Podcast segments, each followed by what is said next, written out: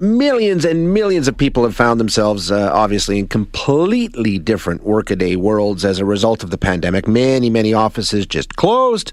People transitioning to some form of work from home arrangement, but how much longer will that last? Uh, in the U.S., many offices are reopening. People are heading back to the cubicles, and a lot of them are asking, why? Why are we doing this? Here in Alberta, the work from home order will be gone this week as of the 10th. Um, still recommended, but uh, a slight subtle change there. And no doubt a lot of Albertans soon heading back to the office too. And you can bet a lot of them will also be asking why. We've proven that some people can very easily perform their duties offsite. So flexibility uh, is becoming a big, big deal. Now, of course, for a lot of Albertans, you don't have the option to work from home. You have to be in the workplace to do their job. So we see a situation where not all of us are in the same position here. Um, joining us now to talk more about the changing face of the workplace is Wendy Cukier. Uh, Wendy is the uh, academic director and founder of the Ted Rogers School of Management's Diversity Institute at Ryerson University. Wendy, thanks so much for joining us this morning. I appreciate your time. Oh, thanks for having me. It's really interesting. You know, we, we went through something that I don't think any of us have ever gone through before, likely ever will again. This forced transition where this massive event happened and we all had to switch the way we did things, working from home and all the rest. For a lot of people, it really worked out very well, didn't it? Well, yeah, and I would be one of them. You know, I have a nice big house and high speed internet and air conditioning and Yeah. people who will bring me food, and it's perfect. Um, so as we come out of this phase, there's already a lot of workers that are saying, you know what, we don't need to or we don't want to return to the office. They've proven that they don't need to be there. Um, so are companies going to be in a position now where they have to try and rethink the whole workplace environment and, you know, become more flexible with their employees?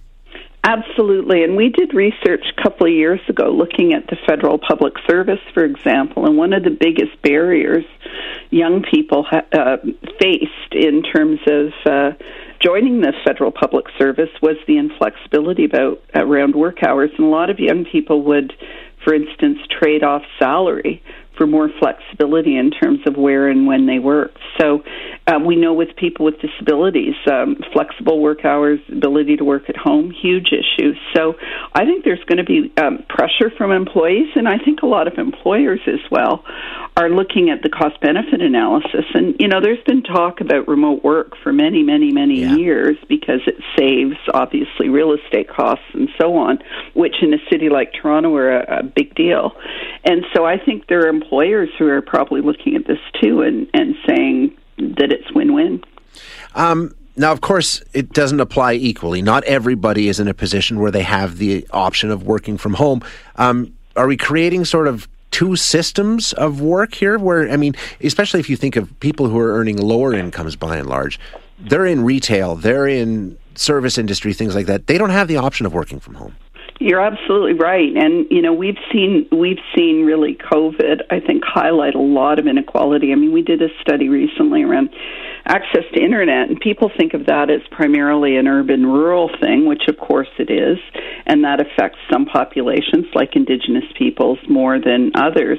But it's also an urban thing. I mean, in Toronto, 42% of racialized families said they couldn't afford high high-speed internet, and they had kids working on smartphones to do their homework because the, you know in Ontario we transitioned for a much longer period of time to uh, online learning and so on. So there's huge inequality in terms of you know access to technology.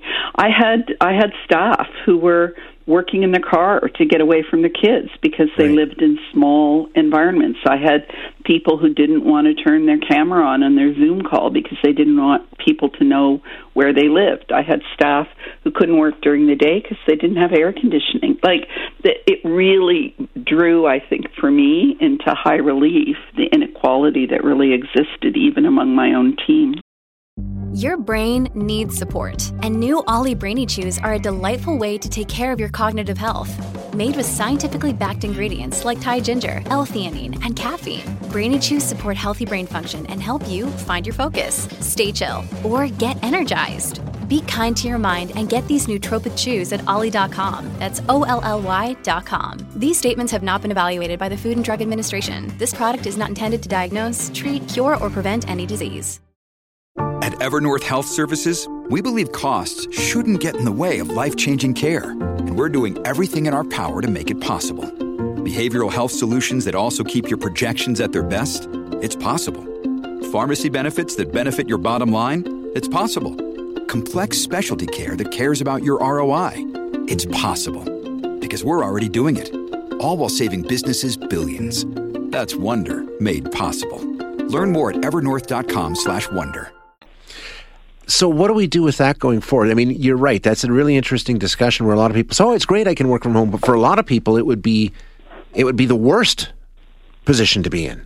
100%. And we had to make all kinds of, you know, I actually turned a floor of my house into a drop in center for the people who really had nowhere to go. But um, I think flexibility and customization is really what, what's key. And if, if employers want their staff to work at home, they've got to be prepared to invest in ensuring they have, you know, the proper chairs, the proper monitors. They have access to high speed high speed internet. I my sense is that um, I'm a bit of an anomaly that a lot of people would prefer a blended option where they go into work part of the time and so on. But I do think that the big thing that COVID has has broken is the idea that a lot of supervisors had that if they couldn't see people, they weren't working. And I think you know a lot of organizations had to pivot very quickly to try to find new ways of supervision and engagement and team building and all kinds of things. And many have found it's actually working and you know productivity is improved in some instances. Yeah. i'm wondering has there been work done around that? Because i think you're right. Before the pandemic i think a lot of supervisors and a lot of managers would have thought you know what work from home whatever. You're just going to be goofing off all day. Productivity is going to crater. We're not going to get done what we need to get done. Now that we're a year into this is there work being done and some surveys and some studies among companies to say hey you know what? Our employees are grown-ups and we treated them like grown-ups and they got the job done. This can work this way? Yeah for sure. I mean a lot of a lot of organizations that really make their bread and butter off of high high skilled talent consulting firms tech firms and so on are really moving forward on this very quickly to try to think about how they can redeploy resources, get rid of some of the office towers, provide more support and flexibility for employees. I mean, people have talked for a long time about things like, you know, four day work weeks and, and all kinds of other flexible arrangements that some organizations were a lot quicker to embrace. Yeah. And I do think that COVID, you know, the, the upside of COVID, if there is one, is that it has really accelerated innovation on a number of fronts. You know, I've worked at a university where, you know, for years people said, uh, we can't teach people unless they're in a classroom. And suddenly, you know, overnight we converted to online. I've worked with, you know, been the chair of a board of a hospital where the biggest impediment to digital health was physicians who didn't feel patients should have access to their health records or felt they had to, you know, see and touch them in order to assess them and, and look at how that has accelerated. There are all sorts of things that have moved forward in in weeks or months that we thought would take years and years to accomplish but we have to make sure that the human processes and the organizational processes and the management processes keep pace should businesses be? I mean, I'm, if if you're running a business or an office or whatever the case may be, at this point in time, I think you should have a plan pretty much in place, right? I mean, this is going to be happening fairly soon, and you don't want to just sort of. I mean, you did it in an instant because you had to with the pandemic, but now you have an opportunity to sort of plan what it's going to look like post pandemic. Do you need to be building that plan right now? Hundred percent, and there's some uh, consulting firms are all over this. I think, in fact, was PwC in Calgary, if I'm not mistaken, that had some really interesting sort of models and recommendations. And most of the big consulting firms and lots of researchers have come up with sort of frameworks that can help guide managers through these through these processes because at the end of the day, you know, I think what COVID has has really thrown into sharp relief is our human resources are our most important resources and you know whether it's women being crushed by the burden of childcare or mental health issues that have surfaced as a result or or or or or um, I think organizations really have, have recognized that they have to do things differently in order to rebuild better. Yeah, it's going to be a different world altogether. Wendy, thank you so much for your time this morning. I really appreciate it. Thanks for for your interest. Yeah, that's Dr. Uh, Wendy Cukier, or Sukier, I apologize, who is the founder and academic director of the Ted Rogers School of Management's Diversity Institute at Ryerson University.